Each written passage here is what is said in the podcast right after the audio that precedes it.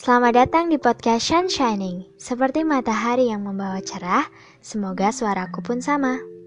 Terima kasih ya untuk kamu yang sudah mau mendengarkanku. Terima kasih sekali. Tak selalu air mata yang menggambarkan luka, tapi terkadang senyum palsu kita juga.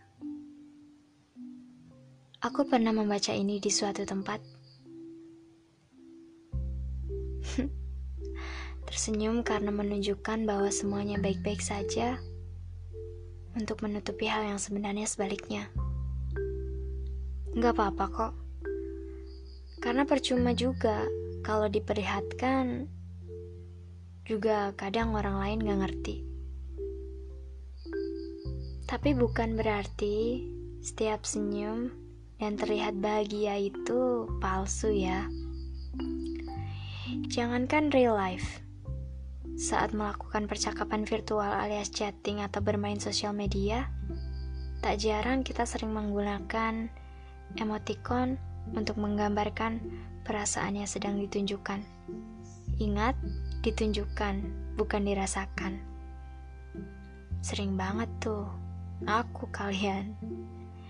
Terkadang menutupinya agar terlihat baik-baik saja, bukan tanpa alasan.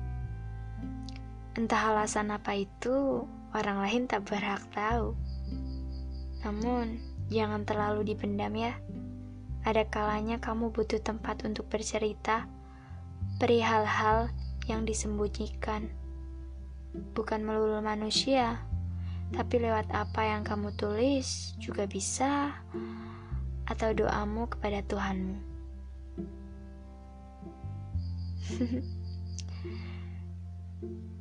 gitu dulu ya. Ya, karena pada dasarnya kita suka memanipulasi perasaan kita sendiri.